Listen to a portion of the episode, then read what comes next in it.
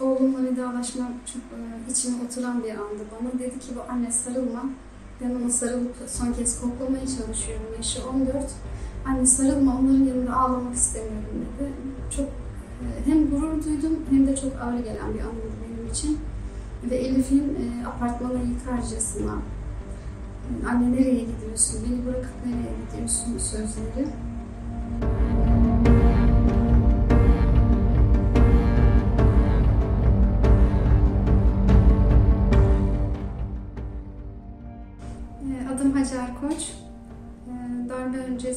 Kurumlardan birinde İstanbul'da halkla ilişkilerde vazifeliydim. Dört çocuk annesiyim. E,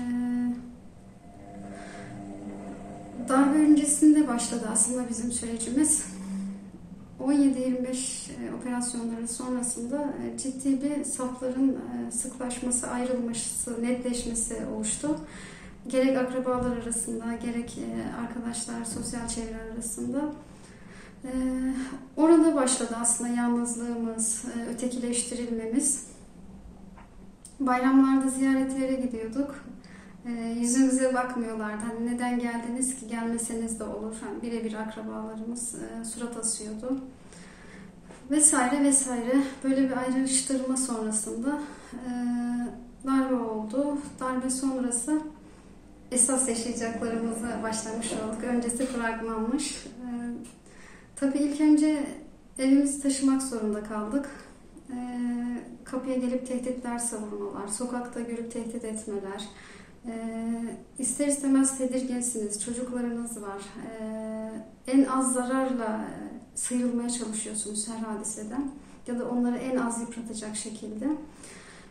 Önce insan içine girmeyeceğimiz, insanlardan soyutlanacağımız kırsal bir yerde bir gece konduya taşındık. Belki de hayatımızın hani çocukların söylemi bu.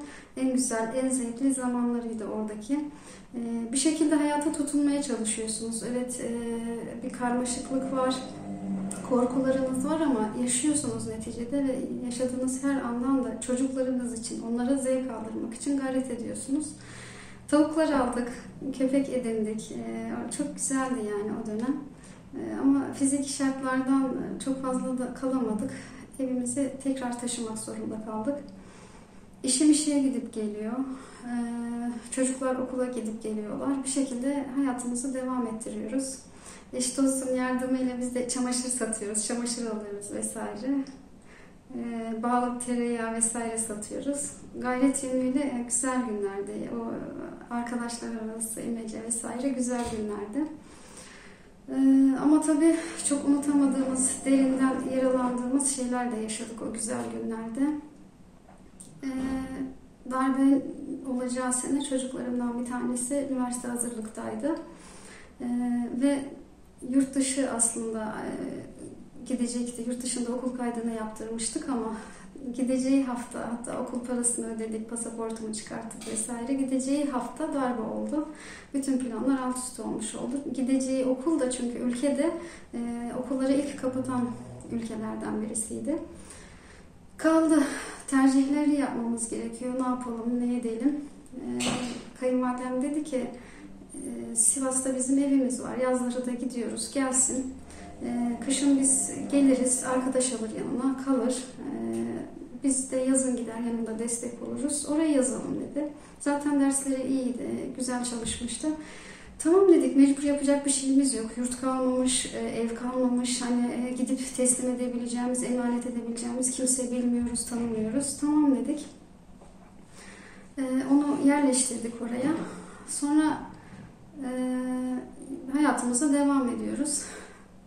Bir akşam yemekteyiz. Eşim işten geldi.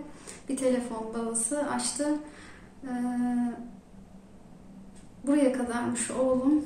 Evden gönderdim kızımı. Artık herkes kendi yoluna. Böylesi daha güzel oldu. Nasıl olacaksa dedi. Bizim için yıkım oldu. Eşim teşekkür etti babasına. Sağ ol baba dedi. Herkes yapamazdı bu yaptığımı dedi. Telefonu kapattı. Ee, ama o oraya kadar süreç kolay ilerlemedi. Ee, sürekli kızımı gönderdik. Telefon açıyor. Anne bugün eşyalarımı karıştırmış. Anne bugün İşte evleri sobalı, e, kızım da ders çalışırken elektrikli soba kullanarak başka bir odada ders çalışıyor. Anne bugün sobayı sökmüş, e, kömürle atmış, bozuldu dedi. E, en son internetini kendisi diyor kızım, anne internetinin kablosunu kesmiş. Yani e, bu tarz şeyler devam ediyordu.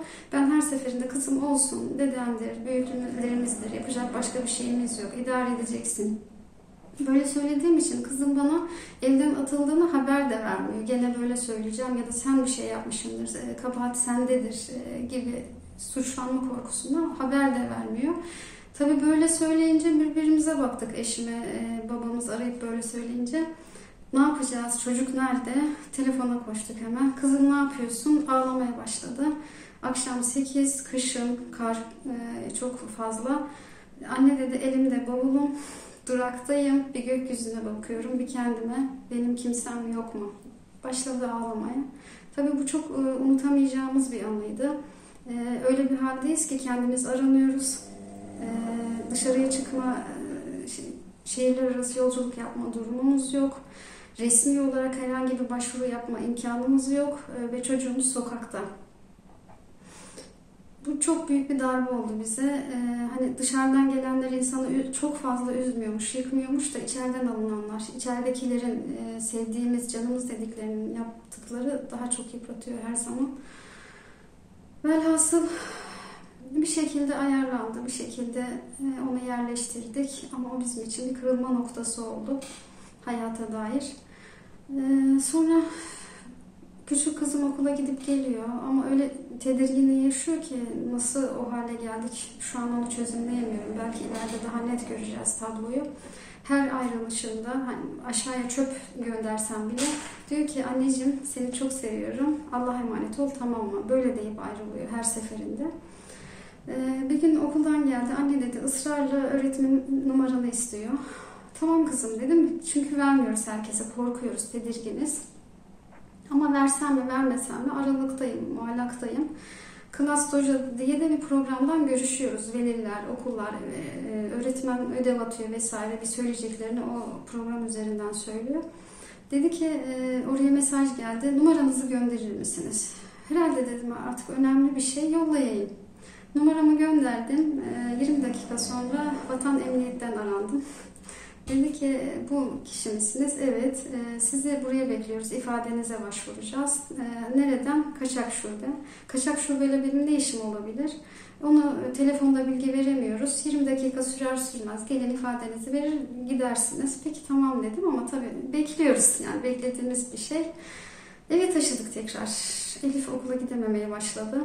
Ee, yine eşimin işe gidip gelebileceği çünkü iaşemizde devam ettirmemiz lazım.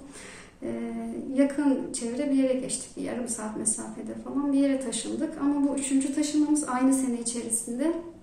Bir birikimimiz yok. Ee, yani zor şartlarda yapıyoruz. Onu anlatmaya çalışıyorum. Ee, taşındık. Oradayız. Artık kızım okula gitmiyor ama oğlum okula gidip geliyor. Çocuklar her birimiz bir yerde. Bir kızım Sakarya'da okuyor. O da aramıyor. Yanımıza gelemiyor. Biz ona gidemiyoruz. Ee, her birimiz bir yerdeyiz. Yani şey telefonlara bakmaya şeyim tedirginim artık. Ee, ya onlar arıyorsa ya da bakmamaya da korkuyorum. Çocuklar sabah akşam arıyorlar. Onlar da endişeliler. Her an bir şey olursa hani haberiniz olmazsa iyi misiniz? Sürekli kontrol ediyorlar. Velhasıl öyle bir gün e, yine bizim gibi bir arkadaşımız oğluyla ziyarete geldi. Oynadık, gün geçirdik e, Elif Serra çocukla beraber. Ee, ayrılırken çocuk yalnız gitmek istemedi. Elif de gelsin dedi. Çünkü o da aynı hayatı, aynı kaderi paylaşıyor ve onun apartman dairesinde, bahçesi yok. Ee, çok yalnızlığı yaşıyor fazlasıyla. Tamam dedim. Ertesi günde Elif'in diş çekimi vardı zaten onların oturduğu yerde. Ben dedim yarın gelir Elif'i alırım, dişini de çektiririm. Dönerim. Bugün siz istediğiniz gibi mutlu olun. Gönderdim onları. Ee, Ertesi gün e, ciddi bir polisiye takip yaşadık. E, ben almaya gittiğimde apartmanın e, ziline bastım. Arkadaş otomatikten açtı. Ben tam içeri girerken benimle beraber kirli sakal, güneş gözlüklü, e, işte 30'lu yaşlarda bir beyefendi aynı anda içeri girdi. Döndüm ters ters baktım dedim ki kimsiniz, nereye gidiyorsunuz? Telefonla konuşacağım dedi. Zaten el telefonla konuşuyor, görüntüsü vardı. Telefonla konuşacağım dedi. Ee, çıkın dışarıda konuşun dedim. Ben sert çıkıştım. Baktı bana diktik ama çıktı. Fakat bu bana normal gelmedi. Yukarıya çıktım. Arkadaşa dedim ki kendi üstüme hani alıyorum da takip edilecek birisi değilim ben. Hani ne kurumlarda işte halkla ilişkilerde bir insan belki e, ev hanımı pozisyonu diyebileceğimiz bir yerde bir insan. Beni niye polis takip etsin? Yani o kadar gerçek suçlular var, adli suçlular var. Mesaisini bana niye harcasın devlet? Ee, arkadaşa dedim. Çünkü onun eşinin çok fazla e, iftiracısı vardı. Yani gelen geçen ismini vermişti. O şurada sohbete giderdi, şurada şunu yapardı, burada bunu yapardı. İhtimal dedim herhalde onlar takip ediliyor. Benimle de eve girip işte e, kontrol etmeye çalıştı falan. Neyse Elif'i aldım, çıktım. E, dişçiye doğru gidiyoruz. Onlara da bir 20 dakika mesafede falan. Dişçiye gittik. Bir saat sürdü işimiz. Dişinin uyuşması, çekimi vesaire. Çıktık. Ee, kapıdan çıktım. Kafamı kaldırdım. Tam yolun karşısında aynı kişi. Elif'e dedim ki e, Elif ben arabaya bineceğim. Arabaya binince e, sen de o abiyi takip edeceksin. Ne yapacak? Hareketlerini bana haber ver. Ben bakmıyorum ki işte fark ettiğini anlamaması için. Bindik arabaya, e, ışıklara geçtim. Elif dedi ki anne tam arkamızdalar. Arabaya bindiler. Beyaz bir doblo tarzı bir şeyle, panelvan tipi bir arabayla bizi takip ediyorlar.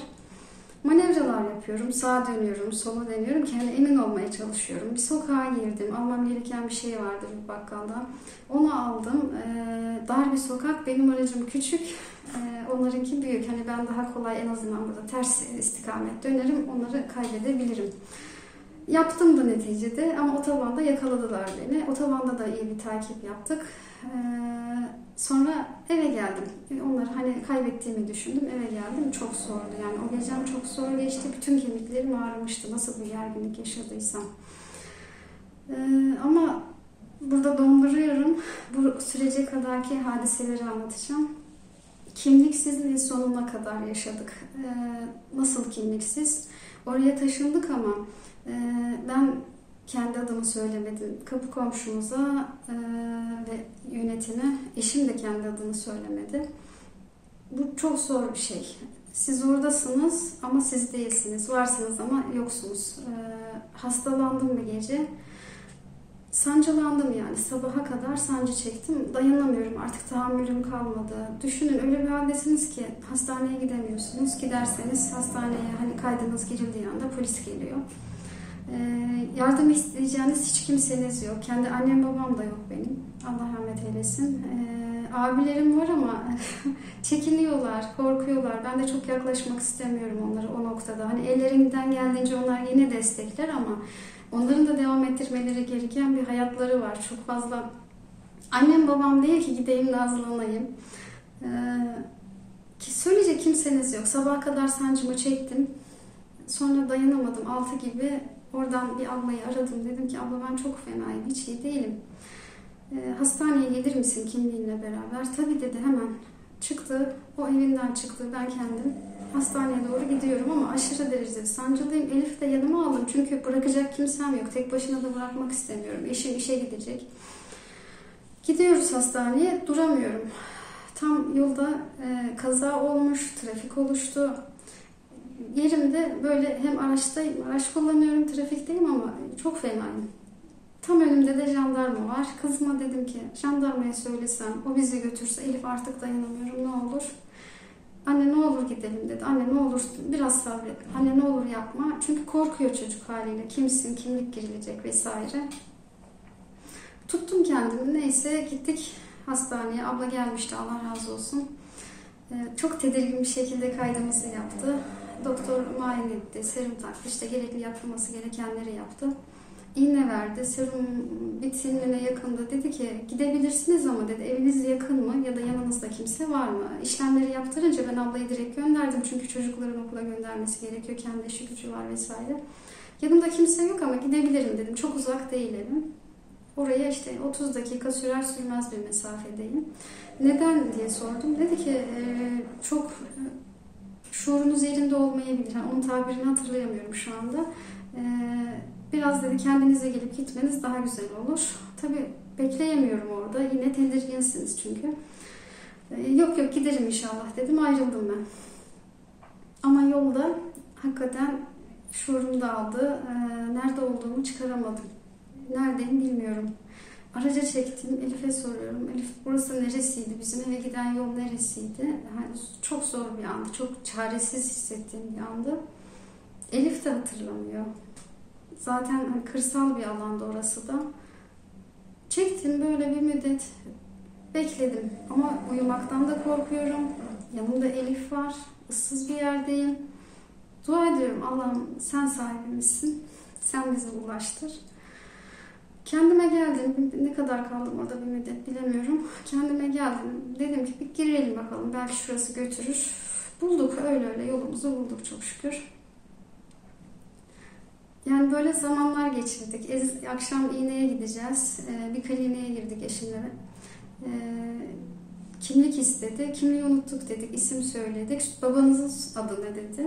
Şimdi e, ismi söyledik ama abla bana söylemişti. Hani lazım olursa babamın adı da bu kimlikte bu yazıyor. Unuttum tabii yani o an şuurum zaten yeterli değildi. Unuttum. Ee, ben biraz böyle düşününce e, kayıttaki arkadaş dedi ki falan mı ismi? Ha, evet dedim. Yani Allah öyle bir denk getirdi. İğnemizi de öyle olmuş olduk. Zor dönemlerde yani kimsesizliğimizi, yalnızlığımızı isterdim ki orada bir kan bağından e, yakınım olsun da e, desin ki ben varım. Hani bir şey yapmasaydı, elinden bir şey gelmeseydi ama deseydi ki ben buradayım, yanındayım. Bunu yaşayamadık. Yani bunu göremedik.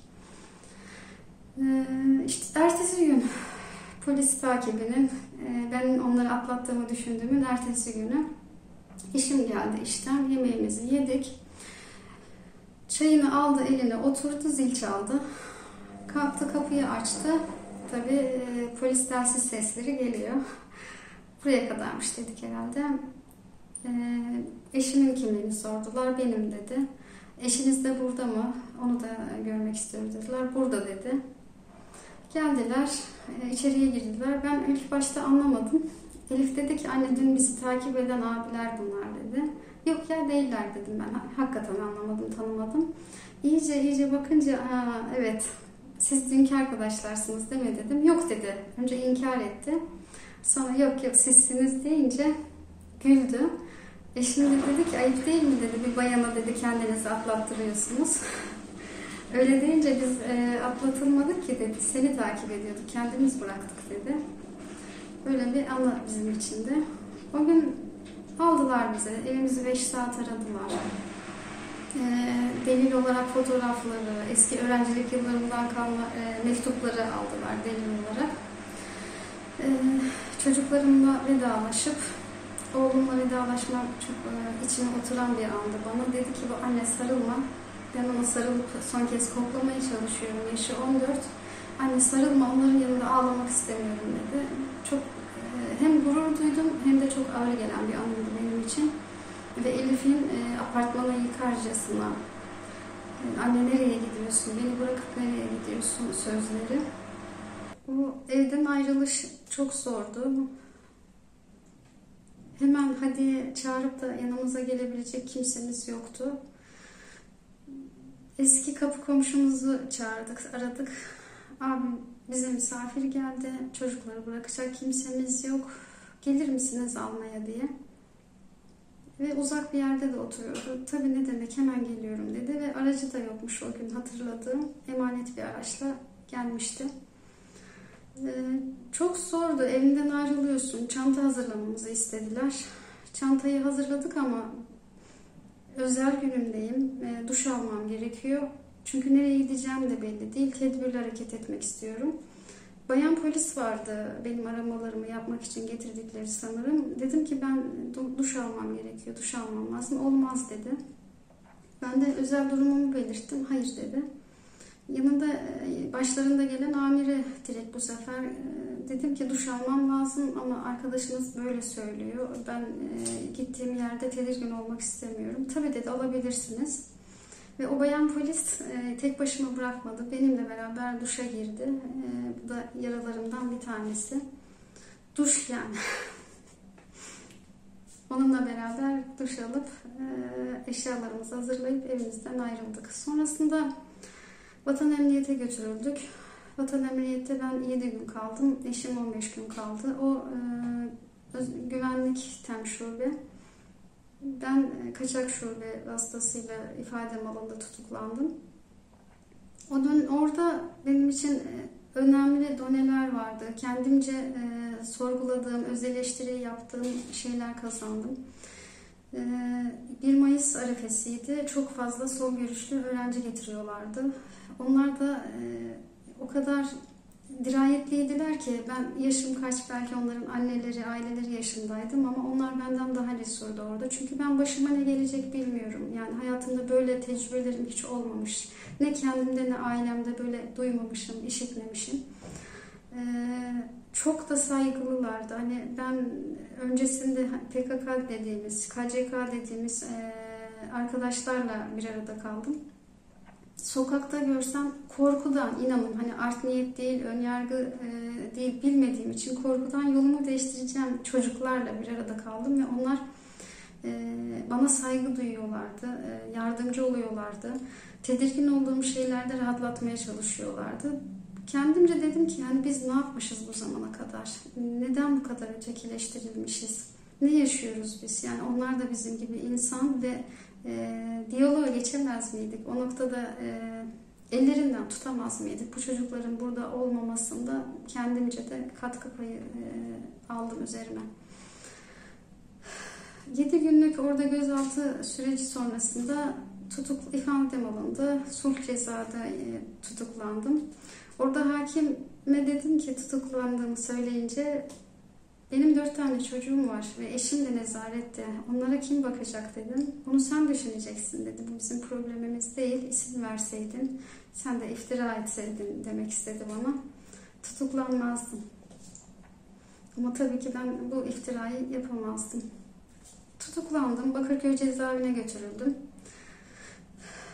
Elimde bir penye poşetim vardı. Çok sıcak olduğu için çıkarmıştım. Sadece feracem ve elimde penyem.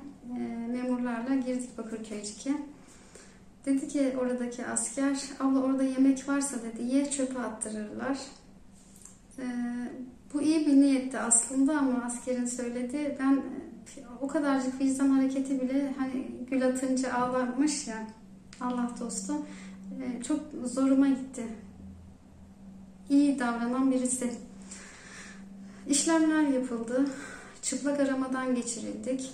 Paravanın arkasında ve askerin yanında ve o asker yine arkasını döndü. O kadarcık olsun rahatlattı beni. E, rutin işlemlerden birisi olan hafta sonu gelenler için yapılan hücreye alındım. Üç gün hücrede kaldım. Üç gün hücrede e, tek başınasınız. E, bir saat havalandırma hakkınız varmış ama biz bilmediğimiz için e, bilseydik en azından sorgular arkasında dururduk. E, kullanamadık. Televizyon yok, radyo yok, e, konuştuğunuz hiç kimse yok. Dört duvardasınız. Bir ufak banyo alan ayrılmış. Dört duvarda ranzanız, siz yalnızsınız. E, havalandırmaya günlük e, bir saat miydi, iki saat miydi hatırlamıyorum. Alt katında işitliler kalıyordu. Onlar çıktıkları zaman camdan onlara seslendim. Dedim ki benimle konuşur musunuz? Siz kimsiniz? Neden buradasınız? Ee, onlar da bana karşılık verdiler. Onlar da çok destek oldular. Çay verdiler. Yani bir haftadır hiç çay içmemişsiniz. Hiç sıcak bir şey yememişsiniz. Çay verdiler, deterjan verdiler el yıkamanız için, şampuan verdiler hani rahat duş alabilmeniz için bir çarşaf yap, çarşafı şerit şerit kesmişler. Ondan ip yapmışlar. İpe poşeti bağlamışlar. Poşetin içinde bana e, ipin ucunu attılar. Çektirtiyorlar. Yani böyle bir sistem kurmuşlar. Çok güzeldi o da. Velhasıl üç günüm onlarla geçti. Onlardan da çok ibretler aldım. Ee, ne kadar yanlış e, baktıklarını, ne kadar yanlış yönlendirildiklerini ibretle, acıyla görmüş oldum. Bir tanesi mesela yani Allah'ım e, hepsine selamet versin. Gerçekten e, insanlar bu hale kolay gelmiyordur herhalde. Üç çocuğunu bırakmış. Eşi de PKK'dan aranıyormuş. E, hakikat bu yol demiş ve onlara katılmış. Orada birisiyle de evlendirilmiş. Hala diyor ki hani doğru yol burası. Sonra çocuklarını e, işte çocuk esirgemeye vermişler bakan kimsesi olmadığı için. Çok acı geldi bana.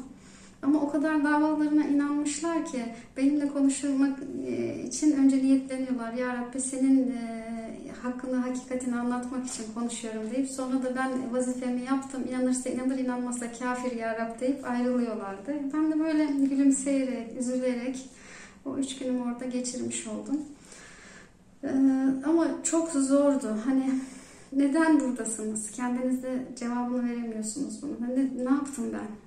Burada hücrede kalabilecek ne yaptım ben? Çok e, zordu, derinden etkiledi.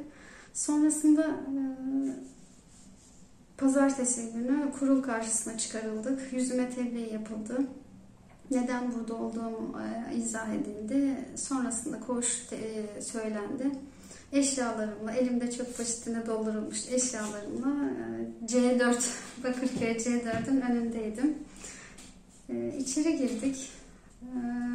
İçeride kızlar tabii karşılıyorlar. Orada hoş geldin deme yok, geçmiş olsun diyorlar genelde. Ama ben ağlıyorum, sürekli ağlıyorum. Çünkü çocuklarımdan çok tedirginim. Yaşadıklarımı anlamlandırmaya çalışıyorum.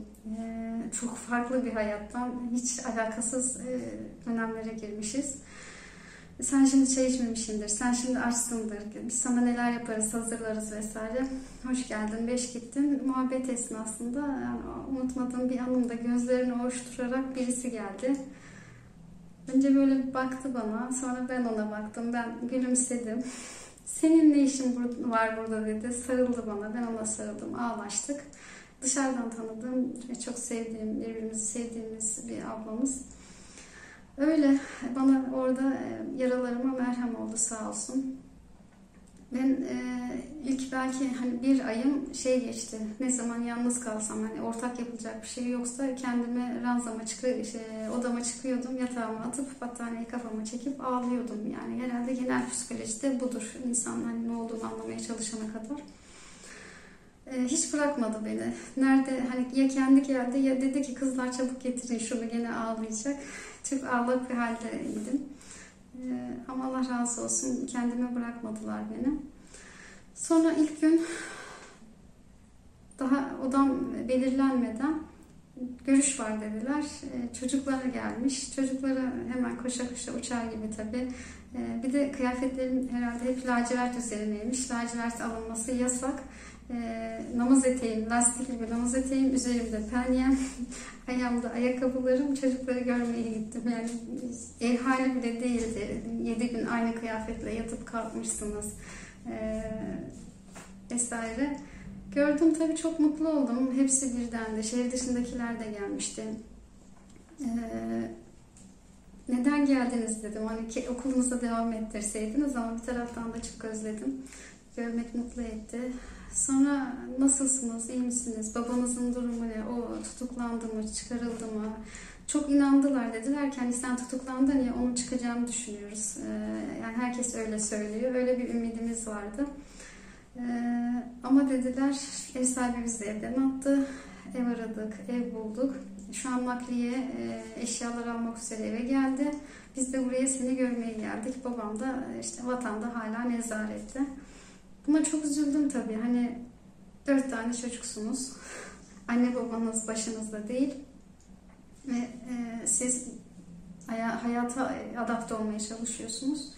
Onların da verdiği çok çetin bir imtihandı. Velhasıl girişimiz böyle başladı. Dışarıdaki imtihanı duyunca insan çok üzülüyor. E, tabii ağlayarak yine geldim. Beni teselli ediyorlar. Eşin tutuklanmaz, merak etme o çocukların başında kalır. Sen burada kendin iyi olmaya bak gibi teselliler. Böyle girmiş olduk. Ee, Bakırköy cezaevi serüvenimizde böyle başlamış oldum. Ee, içerisi çok e, iyi ki dediğim hani keşke değil iyi ki dediğim e, yerlerden birisi oldu benim için. Hani dönemlerden birisi oldu. Hiç keşke demedim. Neden?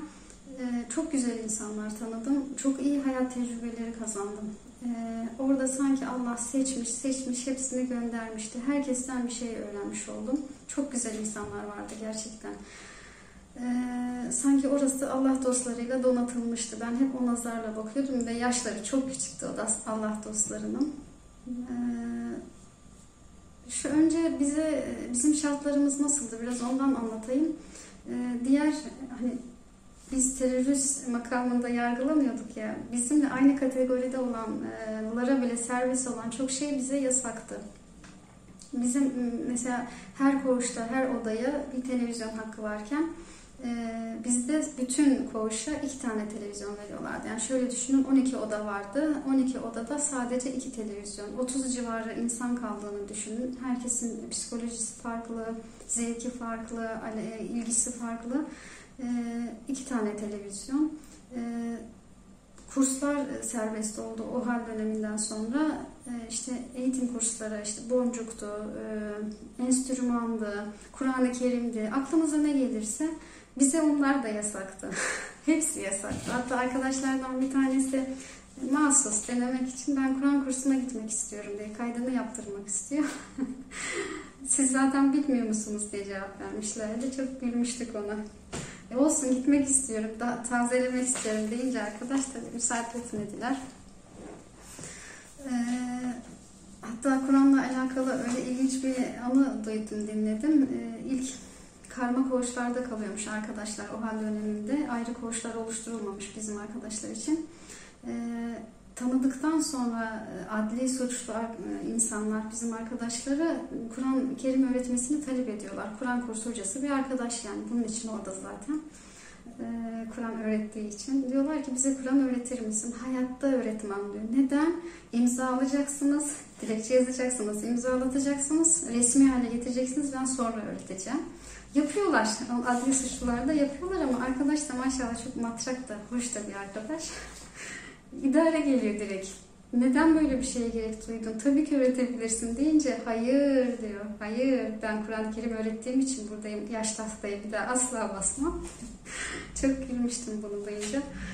Velhasıl e, o koğuşlara ayrılana kadar adli suçlarla ciddi Kur'an-ı Kerim öğretiyor orada ve insanlar ciddi tanıyıp yani sizin burada ne işiniz var demeye başlıyorlar.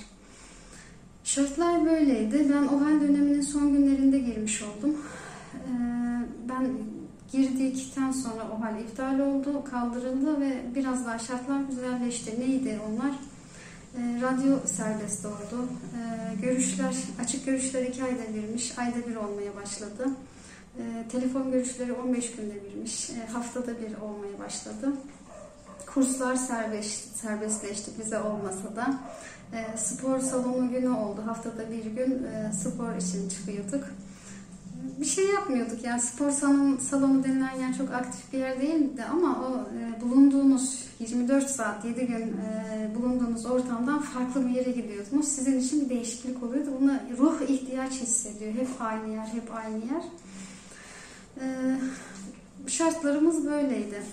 Koğuş şartları ise e, son derece eski bir koğuşta kalıyorduk. Yani tuvaletimizin e, üst katın lavaboları alt katta e, aşağıya akıyordu kirli suları.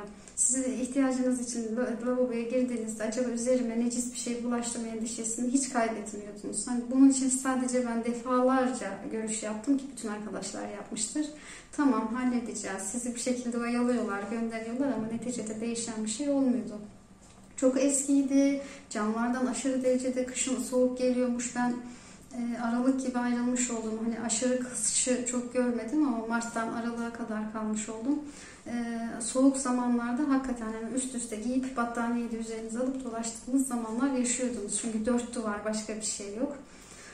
E, kantin şartları her aradığınızı bulamıyordunuz. Bir çörek otu e, o kadar zor böyle getirttik ki dilekçe yaza yaza yaza yaza çörek otu yani başka bir şey değil. Neden? Bağışıklığınızı güçlendirmeniz için doğal devam etmeniz gerekiyor. Doğal yollarla da zaten hani e, kurumun gönderdiği yemekler belli. Son derece yetersiz. Onu dönüştürüp e, vücudunu e, ayakta tutabilmek için yiyorsun ama vücut beslenmiyor. Sadece doyuyorsunuz o kadar. Otunu getirmek için bile defalarca, defalarca hani hatta ben dilekçenin bir tanesine şey yazdım. Hadisi şeriftir yani. Hadisi şerif Efendimizin ölümden başka her derde devadır. Bunun üzerine istiyoruz lütfen. Ee, Silivri'de var. Ee, oraya mahkemeye giden arkadaşlar alıp geliyorlar. Onu bildiğimiz için Silivri'de var. Burada neden yok? deyip çörek otunu çok zor şartlarda getirdiğimizi biliyoruz. Ee, kantin günümüz oluyordu. Kantinde de Perşembe günleri arkadaşlar yukarıdan bağırıyordu bir tanesi. Arkadaşlar kantin fişinizi yazın unutmayın sabah vereceğiz deyip getirtiyorduk. Sebze ve meyve aldığımız buydu. O da her sebze değil. Biber geliyordu, yeşil biber. Yani daha tatlı biberle tanışamadık. Orada 9 ay boyunca hiç tatlı biber gelmedi. O kadar acı biber alıyorlardı ki. E, içeride en büyük zevkiniz yemek. E, yani başka yok yemek ve görüş günleri süslenmek, görüşe gitmek. Bu. Başka bir zevkimiz yok. Hiç gelmedi mesela. Karpuz ben çok severim meyve olarak yazın. Bir sefer karpuz alındı ee, ve dediler ki yazın sadece tek e, fişinizi yazın bir sefer alınacak başka alınmayacak. Ee, üç tane geldi. Herkes üç tane yazdı. Çünkü üçün üzeri de gelmemiş bir önceki sene. Yazsanız da gelmeyecek dediler. Herkes üç tane yazdı. Şimdi bütün koş isteyince yani üçer beşer e, şöyle bir dağ gibi yığıldı. Onu hiç unutamam. Onu tüketmesi de e, herkes hani ben üç tane aldım ama o üç taneyi yiyeceğim. Gerisine karışmayacağım. Hani ben kestim bir taneyi. Gerisini nasıl saklayacağım? Yaz günü sıcak dolapta işte 30 kişi düşün. 30 tane karpuz sığdırma imkanımız yok. E, tabii ki öyle olmadı. Biz arkadaşlarla atıyorum e, akşam yemeklerimiz ortaksa iki tane kesiliyordu, üç tane kesiliyordu, ortak yeniyordu. O öyle bizi bir aya yakın idare etti. O çok içim acıtan bir şeydi benim. Yani yiyeceğiniz şey ne? Karpuz ama tek sefer sipariş edildi.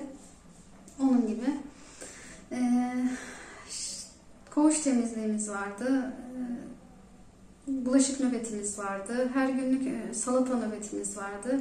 O günlük nöbetçi salatamızı yapar. Aynı zamanda çorbamız gelmişse onu ısıtırdı semaverde. Semaver bizim, semaver bizim için hayat kurtarıcıydı zaten. Ee, burada bekir arkadaşlar kendi aralarında espri yapıyorlardı. Kızlar diyorlardı hani çeyiz alacaksanız semaver yeterli. Başka şey masraf etmenize gerek yok. Her işe yarar. Ütüyü yapıyorduk semaverle. Suyu kaynatıyorlardı. Eşyayı bir taraftan biri tutuyor, bir taraftan biri tutuyor. İşte eşyamız da ayrı öyle ütüyü buharında ütülüyormuş gibi çekerek ya da gömlek neyse. E, tost yapıyorlardı, tatlı yapıyorlardı, ısıtma işimize yarıyordu, çayımızı içiyorduk. Yani hakikaten e, bir semaver bizim için orada bir dünyaydı. Arkadaşlar harikaydı. İlk girdiğimde zaten hayranlıkla hani gezerek inceledim. Ee, şey, müze gezer gibi gezdim. Alt katı, üst katı, koğuşun her yerini. Mühendislik harikası yaratmıştı arkadaşlar. Ee, her şeyi dönüştürmüşlerdi. Aklınıza gelebilecek her şeyi. Çamaşır ipi yapmışlar. Bize o da verilmemiş. Yani çamaşır ya neye asacaksın? Yıkıyorsun, elinde yıkıyorsun. Zaten nereye asacaksın? Öyle bir ortam oluşturulmamış, imkan verilmemiş. Poşetten top yapmışlar, poşetten e, atlama ipi yapmışlar. Yani aklınıza ne gelebilirse yiyeceklerde, içeceklerde her türlü o dönüşümler e, yenmeyecek pilav geliyor mesela ama onu bir hale getiriyorlar ki yoğurtla, mayonezle başka şeyde yani siz bambaşka bir şey yiyorsunuz orada. Bu anlamda çok keyifliydi. E, çok genç kızlardı. Yani e, vatana millete hayırlı olacakları dönemde hepsi eğitimli, hepsi kalifiye, hepsi yani ahlaken o kadar güzel insanlar ki e, siz bir iş yapmayın denip oraya getirilmişti sanki. E, koğuş anılarımız çok güzeldi. İlk bayramım mesela benim e, çok etkilendiğim bir bayramdı. Önce kalkıyorsunuz tabii. E, çok duygusal olarak yoğun oluyorsunuz. Çoluğunuz, çocuğunuz, ailenizden uzaktasınız. Dört e, duvar arasında hapistesiniz e, duygusal olarak zor oluyor ama e, ister istemez orada birbirinize teselliyle e, onun da altından kalkıyorsunuz. Bir yaşlı teyzemiz vardı. 63-65 civarıydı yaşı. O hafta hepimiz sayısı kadar çikolata sipariş etmiş. Onları güzel tepsiye koymuş, süslemiş. Kahvaltı hazırlandı. Tabi bayram kahvaltıları da ayrı güzeldi. Ben iki bayram yaşadım orada. Bayram kahvaltıları da ayrı güzeldi. İrmik, e, bayat ekmek karışımından hamur yapıyor arkadaşlar ve onu kızartıyorlar. Hani değişik, o kadar güzel ki dışarıda bu lezzeti bulamazsınız. Nasıl yapıyorlar da ya ellerinin lezzeti ya bizim orada aşırı hasret kalmamız bilemiyorum ya da ikisi birden. Arasına peynir koyuyorlardı, çikolata koyuyorlardı. Harikaydı o kahvaltılar.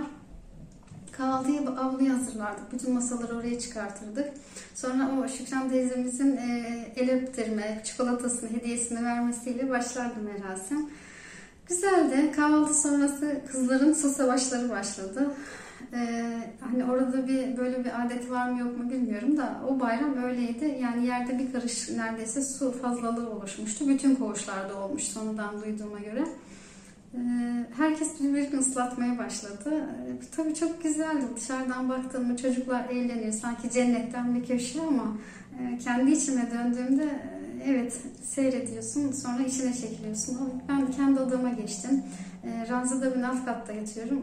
Arkadaşım üst kata yatağına çıktım. Hani beni ellemesinler. Kendileri görsün, eğlensin, oynasın. Battaniyede çektim tekrar kafama.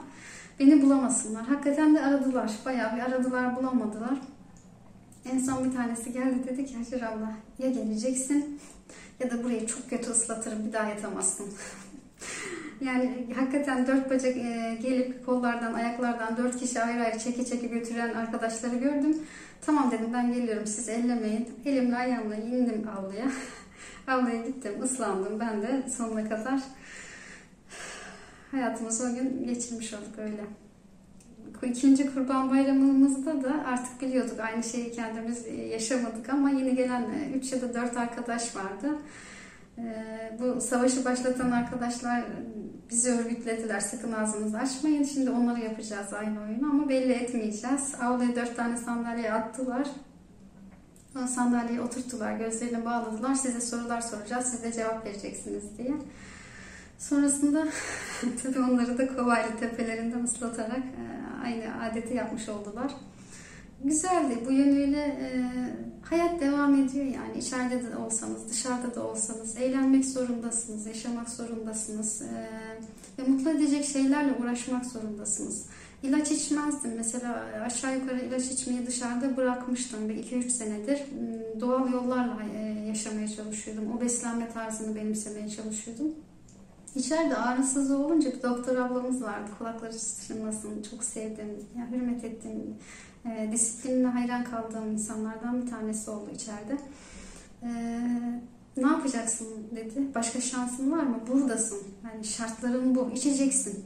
Gerisini düşünmeyeceksin. Yani öyle dedikten sonra da artık e, içiyorsunuz. Hakikaten orada acı çekmek çok kötü bir şey ve içeride benim gözlemlediğim ölebilirsiniz. Ölmek serbest. Ama gerisi yasak. Ölmeniz için zaten bütün şartlar olgunlaştırılmıştı. Ee, içeride dışarıya çıkma hevesi çok fazla. İç e, haberleşme denen bir sistem var. Ee, sürekli dışarı çıkıyorsunuz. Nasıl çıkıyorsunuz dışarı?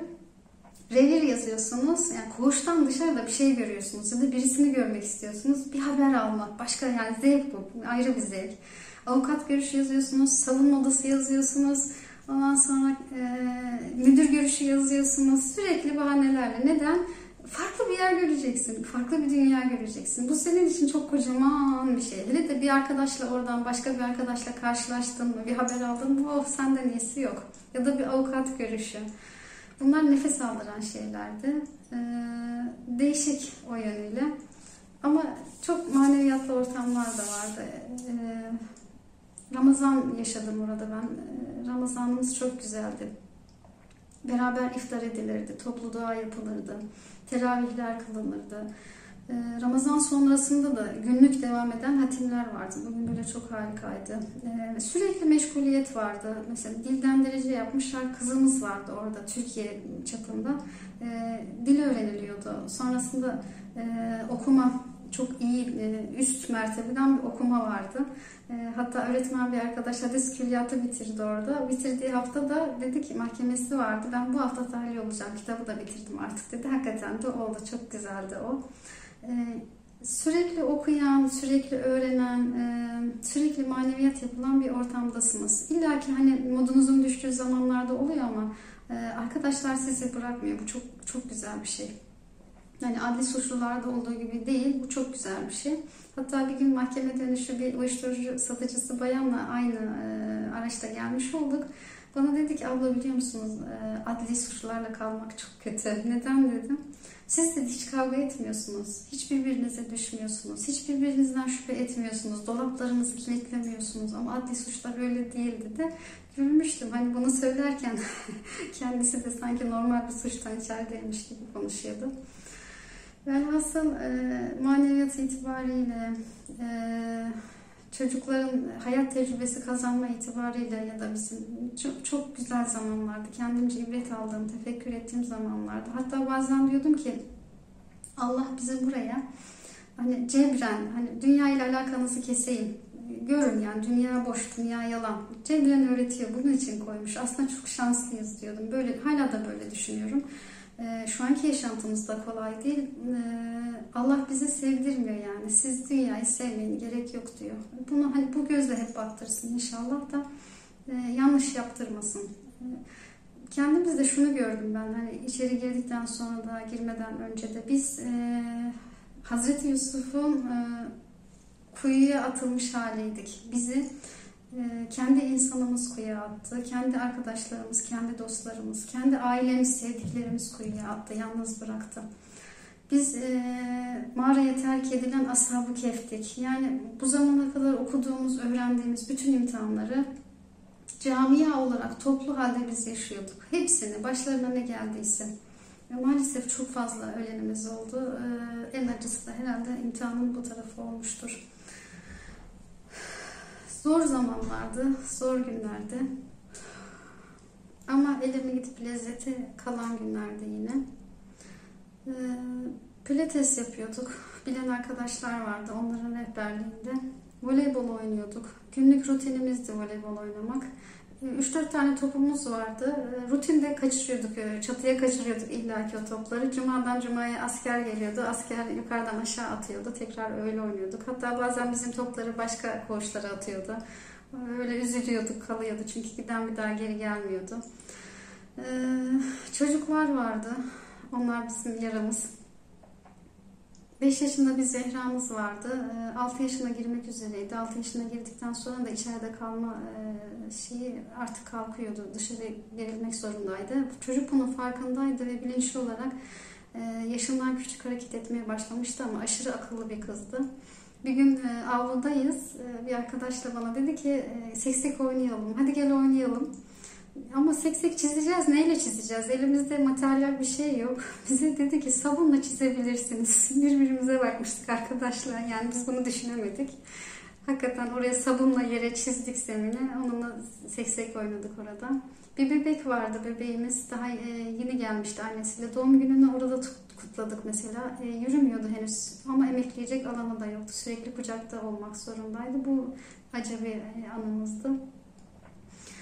Ee, orada arkadaşların mahkemeleri oluyordu. Her mahkeme öncesinde o akşamın da toparlanıyorduk. Özel o arkadaş tahliye olsun diye dua ediyorduk. Bu çok içten bir şeydi. Bir kızımız e, bir buçuk senedir oradaydı. İlk mahkemesini gördü. ya Bolu'ydu ya Düzce'ydi sanırım. Hatırlayamadım tam yerini. Mahkemedeki soru şuydu ona. Çok gülmüştük. Kur'an-ı Kerim'i nerede öğrendin? Orada terör suçuyla yatıyordu ama mahkemede sorulan soru buydu. Kur'an-ı Kerim okumayı nerede öğrendin? Bu kızımızın da bir diş problemi olmuştu. Ee, nasıl olduysa gönderdiler ok meydanı diş hastanesine. Randevu alıp gidebilmesi belki birkaç ay sürdü. Sonra da orada doktor bakmış. Demiş ki işte e, bir dahaki ilaç vermiş. Gelmende de çekeriz mi ya da tedaviye başlarız mı öyle bir şey. Bir dahaki tedavi ne zaman? 6 ay sonra ya. Böyle e, ironik zamanlar da vardı. E, nispeten gardiyanlar fena değildi. Hani e, girerken o çıplak aramayı yapan gardiyanları ben bir daha hiç görmedim ama bizim muhatabımız gardiyanlar e, yani işlerini yapıyorlardı.